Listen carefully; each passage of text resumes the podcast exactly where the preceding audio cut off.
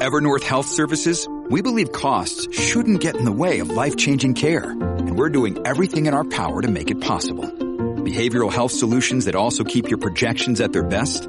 It's possible. Pharmacy benefits that benefit your bottom line? It's possible. Complex specialty care that cares about your ROI? It's possible.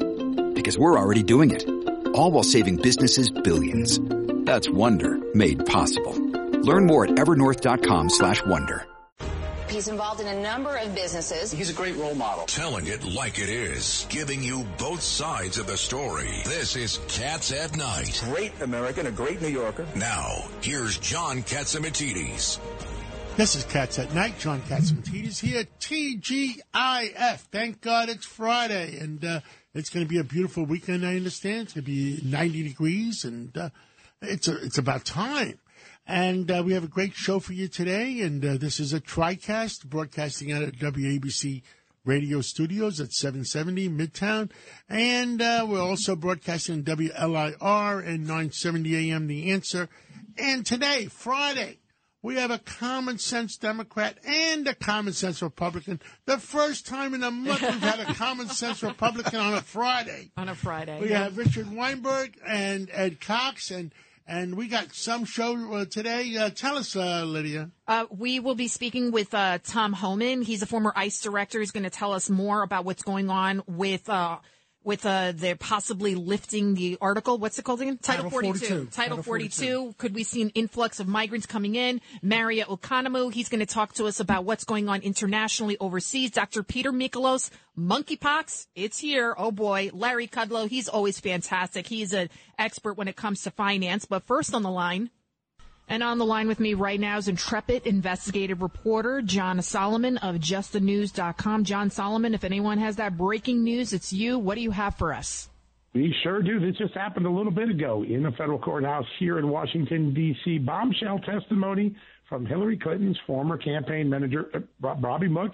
He told the court under cross examination by John Durham. This is in the famous case of Michael Sussmann, the Clinton campaign attorney, accused of lying to the FBI during the Russia collusion caper.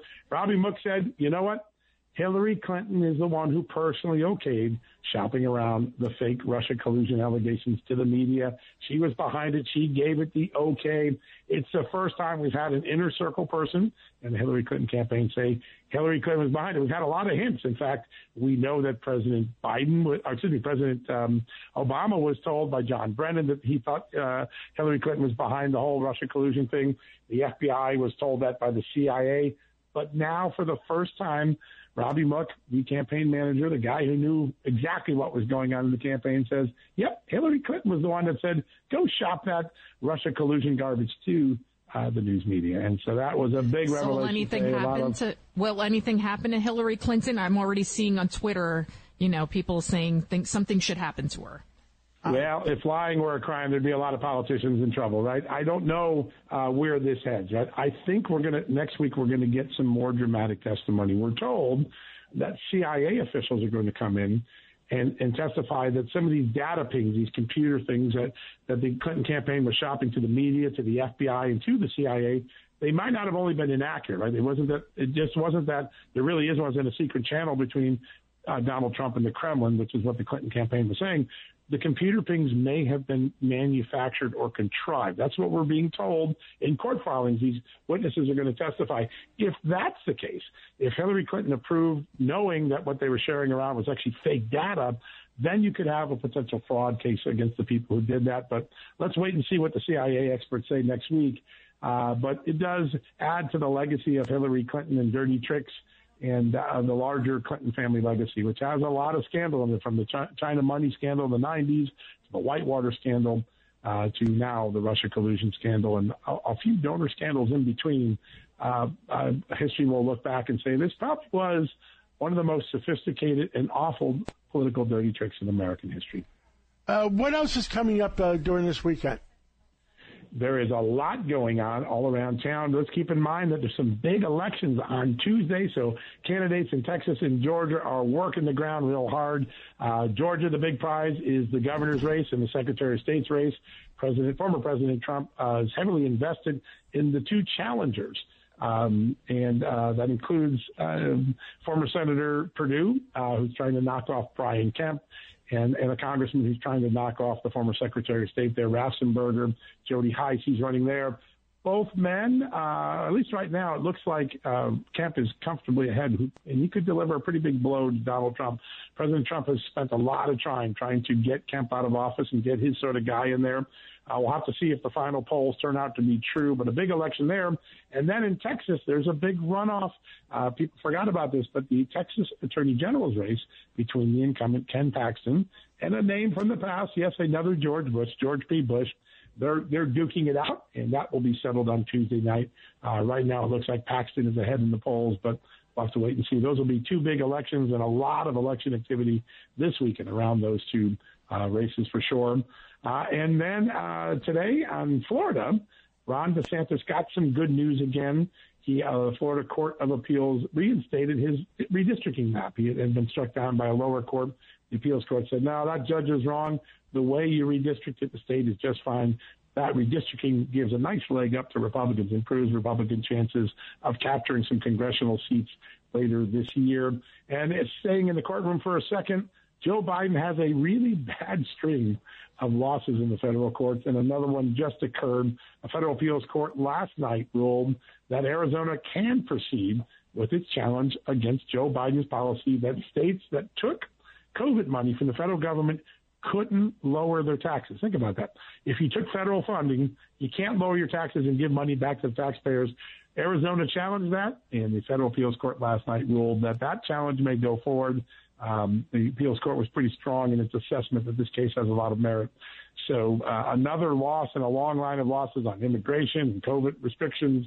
Uh, another big loss for Joe Biden in a very important federal case that was being watched by lots of states uh, who are have some heartburn about that. Um, John Solomon, the Biden administration came up with.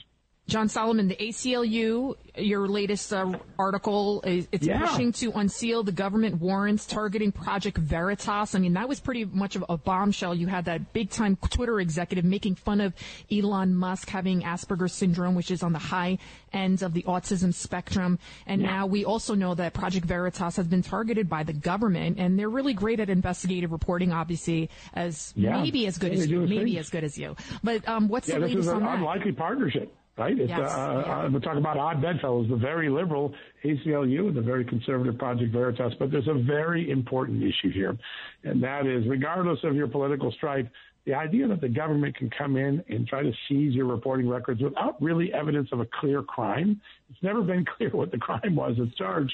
The ACLU agrees on this on principle. They may not agree with the Project Veritas point of view, but they agree that a journalism organization like this should have had better protections and they want these warrants to be unsealed because we do not know the evidence of the crime that they were telling the court. What we were told is uh, the crime was interstate transportation of stolen goods. There's no evidence that the diary that, uh, uh, that's at the heart of this, and Ashley Biden diary was ever stolen. It looks like it was abandoned. And so there's a real question about whether the FBI and Justice Department, much like it did in the Russia collusion case, misled a court, and the ACLU has now thrown its muscle behind this, supporting Project Veritas and getting the truth out. Now, that's going to be a case worth watching. We've been covering it stem to stern here. Yeah. yeah. that's an interesting case. Yeah, it could have some ripple effects uh, throughout all news organizations because it is it is kind of frightening that you'd have the government try to silence a news organization. Yeah, it's so true. I listen. I went through this 20 years ago. I was a reporter for the Associated Press, and not once but twice, the FBI took my phone records and then they seized my mail. They did not have a warrant. Ultimately, the FBI had to admit it was wrong, and it gave me my mail back with a nice apology three, four years later. Uh, but they were just trying to figure out who my sources were on stories that they didn't like. They didn't have a legal basis to do so. So I have some personal experience in this, and it does have a chilling effect for a long time after that. Sources were afraid to talk to me because they are you being monitored by the FBI? I'm like, I don't know. It's a really good question. I'll throw one last one at you guys because this is a fun one. The U.S. Surgeon General, uh, President Biden's Surgeon General, Vivek Murthy, very respected doctor, recently asked the public, hey, give us some examples of COVID 19 misinformation that bothered you so that we could start monitoring and start looking at it because we live in the digital era and we want to, we want to be better at this.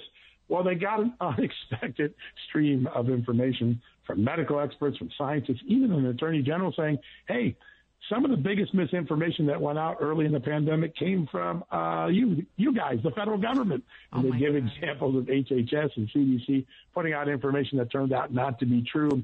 So this little exercise may have backfired a little bit. Uh, a lot of savvy people came in and provided really significant evidence that some of the early federal proclamations were wrong. And very famous doctors, Jay Bhattacharya, very well respected epidemiologist, Stanford School, Martin Kulldorff, another one from Harvard. Some of the big names in science decided to participate and call out the federal government. I think a lot of people will find some humor in that, particularly after the recent demise of the Disinformation Governance Board. Well, as they say, John Solomon, don't let the facts get in the way of your politics. Thank you so much. as always, John Solomon, justthenews.com. Thank you. Thanks, guys. Breaking news, WABC. And this just came across a federal judge in Louisiana has blocked the Biden administration from ending Title 42. That's a Trump era measure that has been used more than 1 million times to turn back migrants at the border. Again, Title 42 was set to be lifted on Monday, but now a federal judge in Louisiana has said it's staying in place. So this is what you predicted, Judge, Judge Weinberg? Absolutely, right decision. He grant the judge granted a temporary restraining order. It's now converted to a preliminary injunction. That means it stays in place pending the whole litigation for a permanent injunction. That Can is- somebody overrule that though? They can try to go up. They can try to go up to uh, the circuit, but the likelihood is it's not a final. It's not a final order. So therefore, the uh, the circuit would deny that and keep it in place. Ed Cox, you're a lawyer too. Uh, it absolutely makes sense because COVID is on the upswing, and uh, you don't want people pouring across the border with COVID. You have to have the ability And to turn them fentanyl. back. And with drugs. and terrorists. You bet. You bet. All of it. And, uh, this is what it's about. I mean, we can't believe this is happening to the United States of America. The president of the United States doesn't give a damn about the border. This is- people just coming in. John, this is a total abdication of responsibility to protect our national sovereignty and our national security. I can't believe that this president is getting away with it. And, and, and you know, when you look at the approval process, 30% approve of him. I want to know how dumb these 30% are. Well, I now want to they're know o- who they are. Well, now they're only saying two out of 10 Americans actually believe the country is headed in the right direction. We talk about crime. The solution is simple. Put the bad guys away, right? We talk about, Hey, what what happened this morning or this afternoon? The Archbishop of San Francisco. Right, the Archbishop of San Francisco. He is uh, barring Speaker Nancy Pelosi from receiving Holy Communion due to her support of that, that measure that they wanted to have passed where they I would mean, legalize Nancy abortion up Pelosi until took birth. San A federal law. A federal law, right? A federal law. She was in support of it. Abortion until birth. That's why you had you had what was it? Manchin? He's the only one, only Democrat that said no. Uh, that's going a little. By the way, what does this have to do with interstate commerce? You can't do a federal law overruling No, state that's laws exactly in all 50 states. Because public health resides with the states. Exactly. Right. So what do you guys think about that? I mean, that's that's pretty unprecedented. He sent a letter out to the different parishes, to all the priests, do not give this lady the Eucharist. She recently actually met with Pope Francis, and we don't know if they'd actually discussed abortion. Pope Francis has said he feels uncomfortable to deny anyone the Eucharist. He says it's a gift. You know, it's, we consider it as Catholics as the body of Christ. However, it's been long-standing that if you are very in support of abortion, which the Catholic Church believes is the killing of an unborn baby is murder, you should not be allowed. You're it's a grave sin you're committing. You're aiding, abetting, and you shouldn't be allowed. And the next step would be excommunication from the Catholic Church. And that law permitted abortion right up to the date of birth. Date and, of birth. And by the way, they try to package it as a codification, a federal codification of Roe versus Wade. That's not true. Right. That's a total distortion. Roe versus Wade never created that right. Right. And that's why Manchin said, I can't vote for this. I mean, listen, John and I, we've talked about it, right? How do you feel about abortion? I mean, it's a, it's a horrible subject to even discuss. Look, I was there when my daughter and my son were born, and it's a wonderful feeling to see a child born. And uh, I believe in uh, children should be born. Maybe we should give a reward uh, to everybody that feels that they want to have an abortion.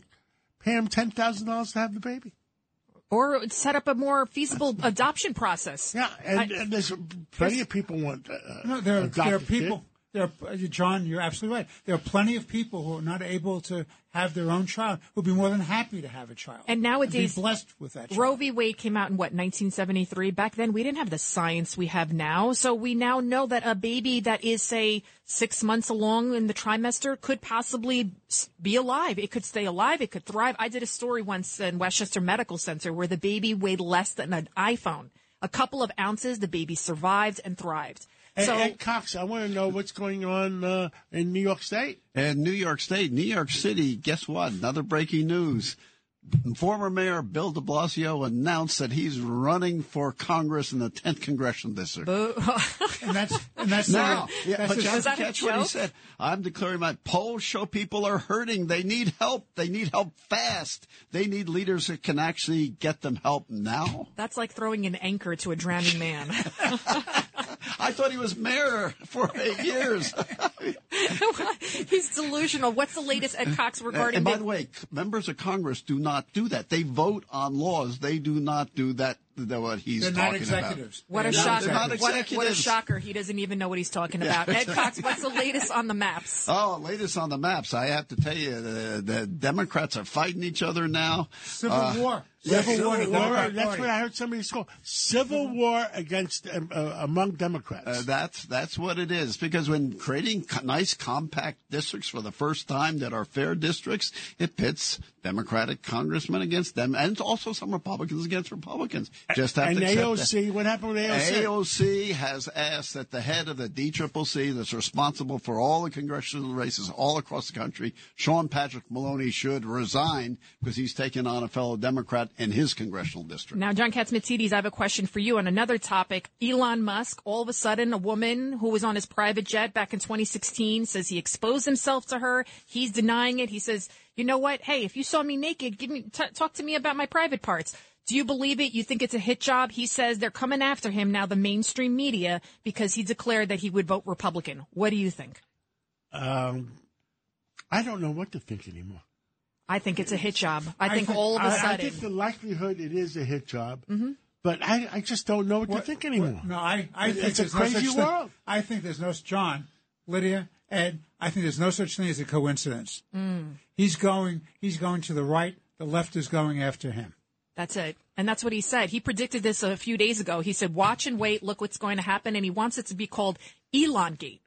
He even said it. He goes, there will be a scandal, no doubt. Now And that I've Elon Gate, Elon Gate, that's what he said. Elon you got to get his accent. Elon Gates. I mean, you know, what's, what, what do you think about, we were talking about this upstairs, the fact that he's being that specific. He's saying it's utterly, wholly untrue. And he wants her to describe. Describe my private parts. So there must be something very distinct about his private parts. Maybe he has a tattoo over this. Maybe a tattoo, a mole, some, it- some is it- Or Clinton-esque maybe he's not curvature. circumcised. Maybe he's not Zerk. Oh my goodness. Or maybe he's a unibowler. The great. okay, uh, the great mystery is revealed. Thank God it's Friday. On that note, we're going to Let's take a break and come back with Larry Kudlow. Larry Kudlow. Keep it right here, WABC. A common sense recap of the day's biggest stories. It's John Catsimatidis and Cats at Night on 77 WABC. Well, we're back.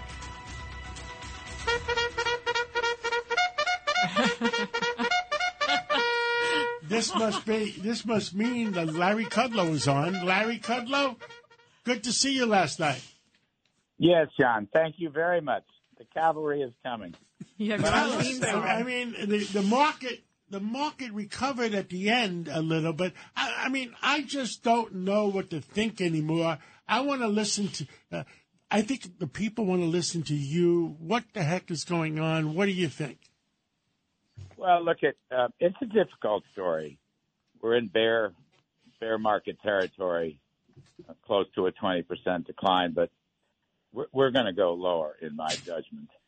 Uh, I just want to say on this point, um, people should not panic. I mean, there's over hundred million Americans who are in the stock market with their retirement savings. Uh, most of these folks are not the richest. They don't own the bulk of the wealth, but it's very important to them because Um, you know, this is their retirement savings accounts and 401ks and IRAs. I'm a great believer in buying stocks and holding them for the long run. And I said this on our show tonight. Um, Professor Jeremy Siegel of Penn, uh, my old professor Burt Malkiel of Princeton have argued all these decades that stocks are the best performing asset over long periods of time. So, you know, people might think about uh, dollar cost averaging and actually buying the market on the way down, even knowing that the market is probably going to drop some more. But I just don't think people should panic. This too will pass, but I think the months immediately ahead are going to be very difficult. I mean, all this woke economics uh, from the Biden administration, uh, too much spending, the war against fossil fuels, which has jacked up all the energy prices, um, threats of higher taxes, a tax on companies, a tax on profits. I mean, they're constantly attacking profits, and profits are the mother's milk of stocks. Um, interest rates, you know, key interest rates like the 30-year mortgage rate has doubled, the 10-year Treasury rate has doubled, and I fear it's going to go higher. Uh, these interest rates. So the stock market's got some pretty rough sledding. Uh, My basic point, though, is that people should not panic. All right. And by the way, there is going to be a change in these policies because in November the cavalry will come. So therefore, you know, it's like hold your power. They're coming. They're coming. Ed, Ed uh, Cox here, Larry. Your good friend uh, Kevin Hassett focuses on the amount of liquidity that was put into the market. The 1.9 trillion dollars put a, just as uh, the the economy was really taken off by Biden uh, with his uh, uh with his uh, bill. Uh, what what? how about liquidity that's now being taken out of the market by the Fed with QT? What impact is that going to have? Well, look at um, it's it's hard to gauge the Fed. I mean, the Fed has unfortunately fallen under the spell of Biden's woke economics. So the Fed approved of the two trillion dollars. They shouldn't have. The Fed also kept pumping money and printing money, you know, for at least a year after the COVID emergency had passed. So they made a bad mistake. Now today, um, James Bullard, Jim Bullard, who's the president of the St. Louis Fed, he's a friend, he's a sound money guy. He's talking about a three and a half percent uh, Fed target rate by this year end. Currently, that target rate, the Fed funds rate, is under one percent. So there's a lot of tightening coming, Ed, one way or another, whether he's right exactly or something close to it. And the Fed is going to be uh, running off their bond holdings so they're going to be withdrawing liquidity, and this is going to make it even more difficult for the stock market. There's no question about that. I don't want. I'm not sugarcoating the market.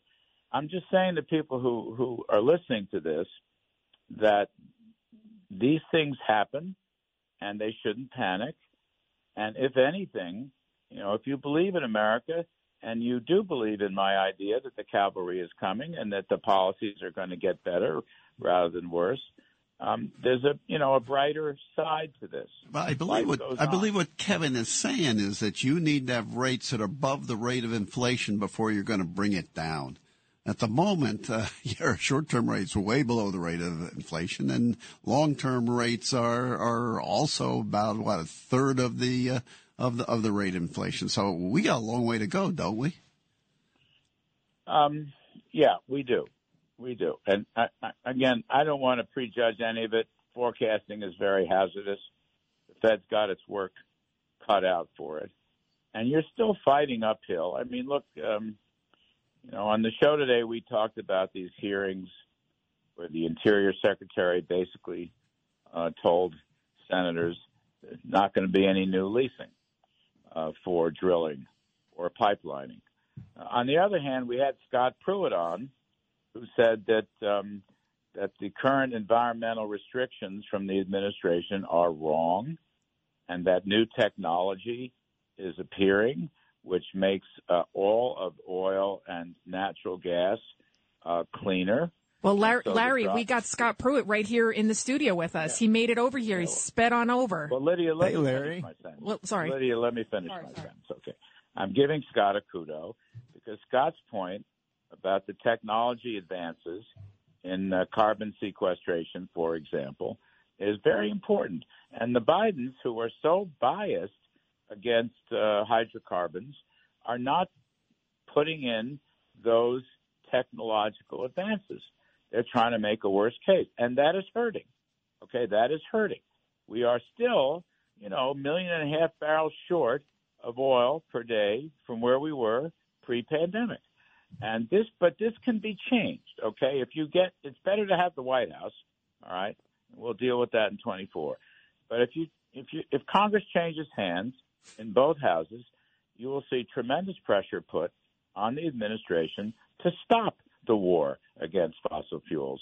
And that might mean more drilling and pipelining, and that could mean lower gasoline prices and ultimately lower inflation problems. So we have big challenges.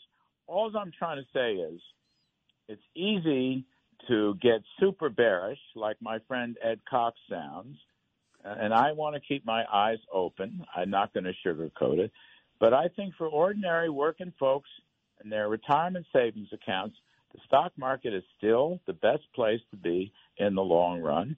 And if you want to be uh, very calm and clever and smart about this, you probably want to buy on weakness, to be perfectly honest. I keep it simple, Larry.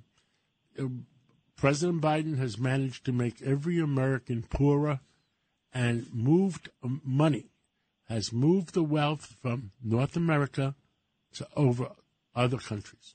And and it's it's obvious. It just it's happened. Well, the good news here is, first of all, there is some growth in the in the economy, um, despite the drop in real wages. Uh, there is some growth in the economy from the business side. Uh, business investment has been very strong. I mean, look, the best part of this is that the Trump tax cuts, which were pro-investment for business, uh, not only lowering the rate from 35 to 21, the corporate rate, but also the immediate expensing for machinery and equipment, and also the repatriation of money from overseas back to the United States. There are no more inversions. Uh, those announcements are not around. So the Trump tax cuts survived, uh, thanks to Manchin and thanks to Sinema and, and, and our coalition. Uh, so that's still out there. But we're going to have to fix energy policy. We're going to have to stop spending. I mean, I was going to say, John, last night, and I said this to Scott Pruitt, who was on the set with me at the end of the show. Um, and I said this. I had uh, di- uh, lunch today with our friend Rick Scott, Senator Rick Scott. I said, you know, the GOP should not be message free. The GOP should get out there and tell people that they are going to stop the spending and stop the inflationary spending. Okay, things like, for example, I'm totally in favor of the forty billion dollars going to Ukraine. I am totally in favor of that. But having said that, where were the domestic budget cuts to offset and pay for it? Where was the inspector general to monitor it?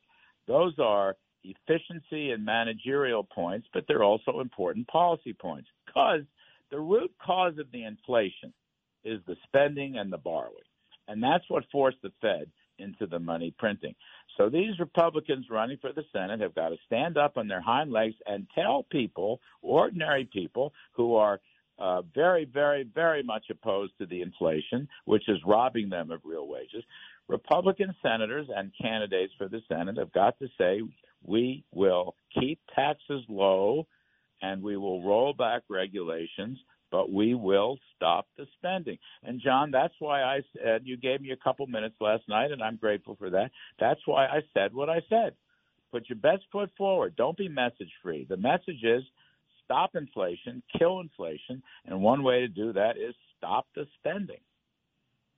Well, there's lots more simpler ways than that too. You know, start drilling. Oh well, I'm all yeah. Look, you got to deregulate the energy sector. These guys have re-regulated energy, but I will say what I've said before, John. The inflation is much greater than the energy problem. You could take energy out of the index, and you still see an inflation rate of six and a half percent. This is a widespread prices rising. You yourself have talked about the incredible increase in food prices and grocery prices. So th- this everything, services are going up, goods are going up, every damn thing's going up. Housing expenses are going up. Uh, that's what happens when you have a broad-based inflation. So that has to be stopped. And I'm just saying, people running for the Senate have got to be very clear and outspoken. And I meant what I said last night. We need a pro-growth, balanced budget plan. We haven't had a balanced budget since Newt Gingrich and Bill Clinton in the mid 1990s. It's time to return that idea front and center. And it should be for growth. That includes tax cuts, the Trump tax cuts, but it includes the energy deregulation and other deregulation. But we've got to stop spending. If you want to put money out for foreign policy and defense, and I'm all for it, I want America first. Uh, nonetheless, how about some spending offsets on the domestic side? You know, the story in the Wall Street, uh, the Wall Street, the Washington Post, the investigation, 163 billion dollars of unemployment insurance during COVID was fraudulent. And they didn't know about it, and they still can't find the money. That's an outrage to taxpayers. And that's the kind of thing that's got to be stopped. And that's why a balanced budget principle has to come back into center stage. We, we all agree. Larry uh, Kudlow, have a great weekend and make sure everybody tune into Larry Kudlow on Saturday morning between 10 o'clock and 1 o'clock on WABCRadio.com, 770 on your dial, and on your iPhone, your, your app, 77 WABC, uh, worldwide and solar system. thank, you, thank you so much, uh, Larry Kudlow, and we'll talk to you soon. Take care. Common Sense with Bill O'Reilly. The number of U.S. households containing a mother, father, and children reaching a record low. New data from the Census Bureau finds just 18% of American homes contain a traditional family. Weeknights at 9 after the great one, Mark Levin.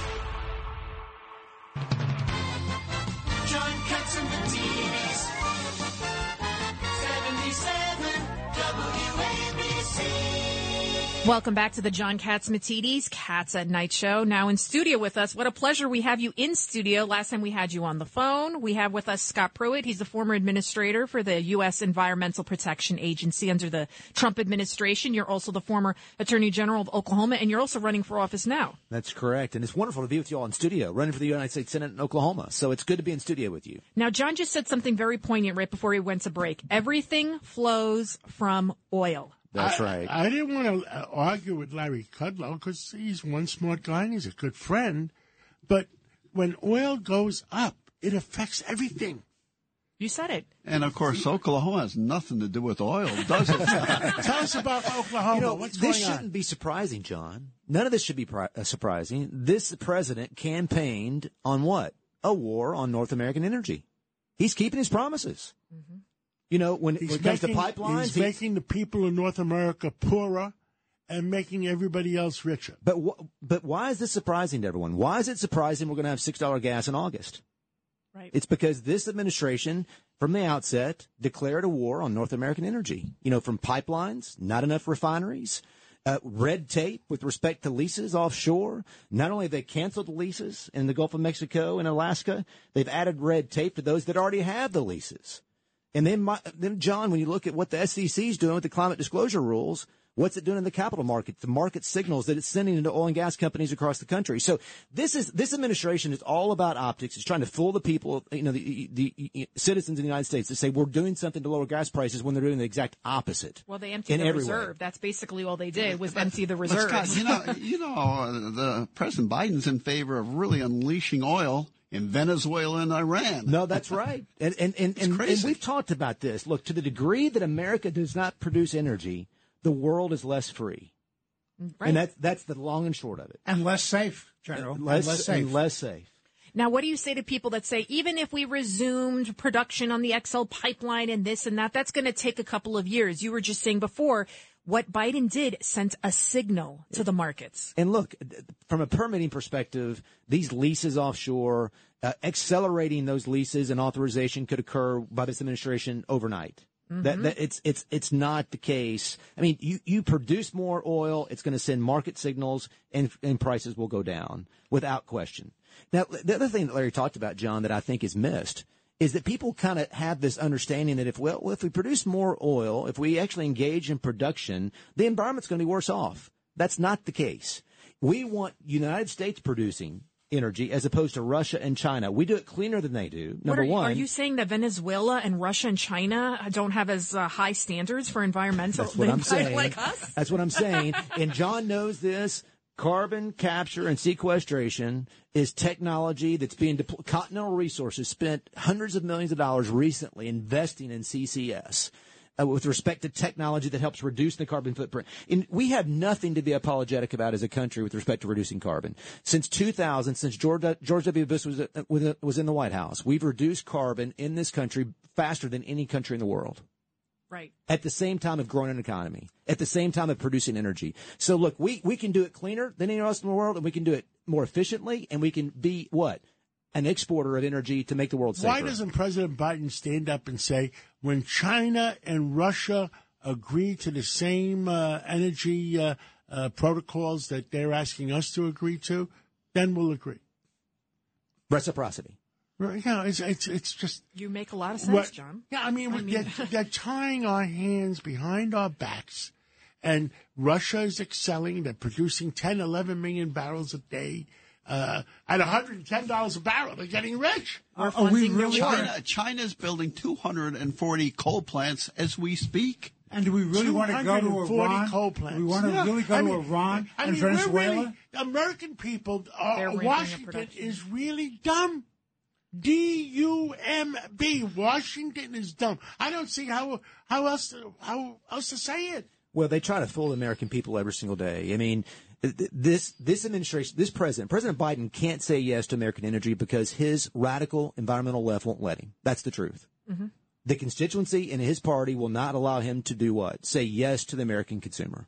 And American people are suffering. But why is Biden beholden to them? They're they obviously they're misinformed or they're dumb or they're stupid. Which one is it? Let's find out what, if we're going to stay alive. It's a common sense recap of the big stories. It's Cats at Night on 77 WABC.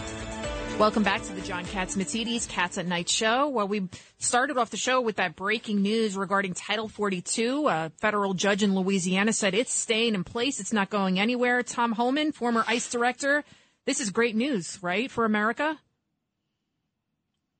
Yeah, it is, but uh, people still need to understand that we're still at a, an incredible crisis on the border. Based on the numbers right now, we're going to beat last year's historic numbers last year, right? 1.7. That was historic highest we've ever seen in illegal immigration in this nation. We're on par right now this year to beat that last year's numbers by another half a million. So it's still an incredible surge, and the Border Patrol's still overwhelmed, but this gives the Border Patrol a little breathing room that, that will keep Title 42 in place. So tell us how bad are things at the border? I'm hearing a lot of hospitals along the border. Everything is completely overwhelmed. We know here in New York there is flights coming in in the dead of night, and so it makes you wonder if they're doing it in the middle of the night. Clearly, they know they're doing something wrong. They're hiding something. Well, they've been hiding from day one, right? They haven't been honest with American people from day one. Secretary of Homeland Security testified in front of Congress two weeks ago that the border's secure. He, he also said he had they have operational control of the border. No, they don't.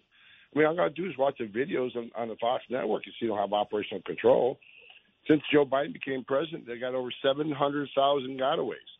These are people that crossed the border and weren't apprehended, and they caught them on camera or drone traffic or sensor traffic. The border couldn't respond to, but they still recorded it. 700,000. If you, if you take into account, they, they, they admitted they arrested 42 people on the terrorist screening database. How many of the 700,000 are on that same database? So this is a huge national security issue on the border. And I'll say something else. They say these policies are more humane than Trump. Wrong. More migrants have died on U.S. soil under President uh, under President Biden's first year than any year I can remember. My 35 years, over uh, just just below 700 migrants have died.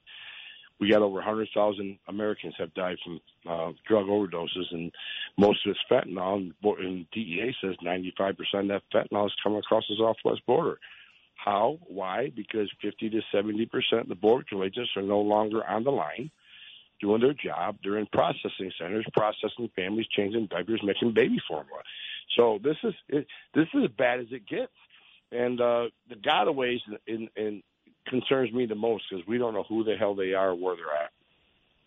We have in, in the studio with us, uh, sir, that uh, Scott Pruitt, who is the former Attorney General of Oklahoma and running for the U.S. Senate in Oklahoma now. Scott, how bad is the problem in Oklahoma?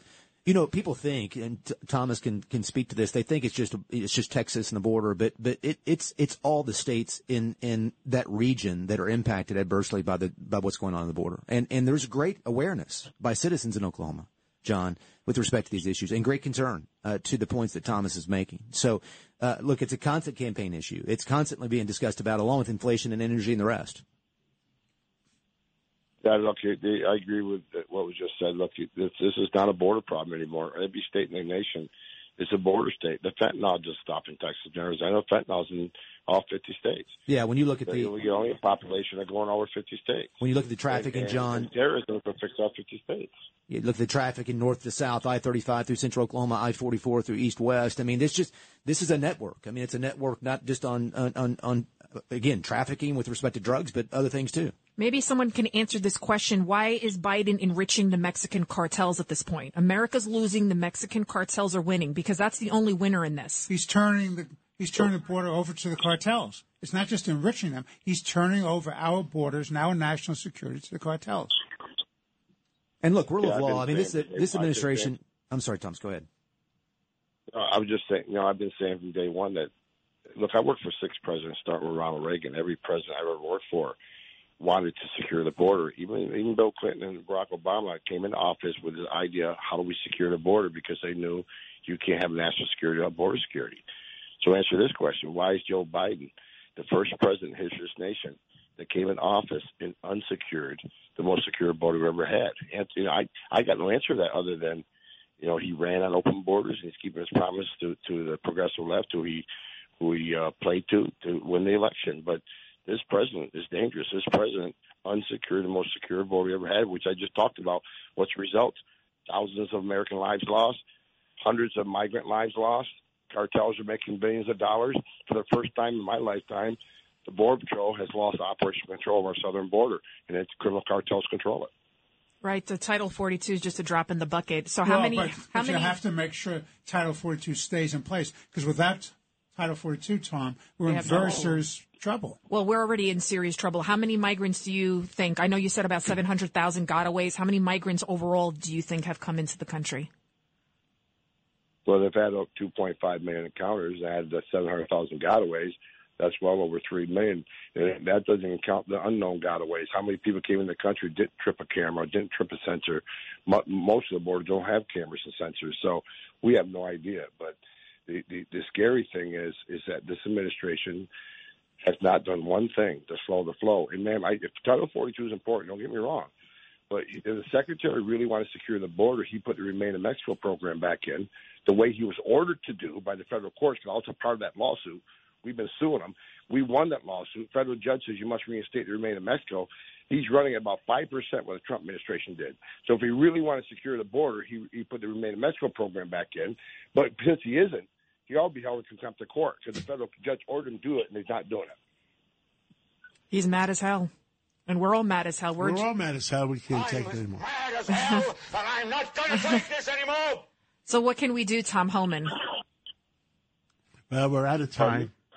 And Tom Oh. Homan, we're going to have you back because uh, the American people want to hear what you have to say. And I want to thank, Thank the you. uh, Tom Homan. Thank you for what- what you're doing for the American people. Keep us safe. And uh, in uh, the in the studios here, Judge Weinberg, Ed Cox, Scott Pruitt. Good luck on your Senate race and we, whatever we can do to help. Lydia Serrani. And I hear that music in the background. What does that stand for?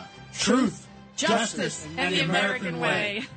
Thank you so much. God bless New York. God bless America. And God bless Oklahoma. Thank you so much. Thank you.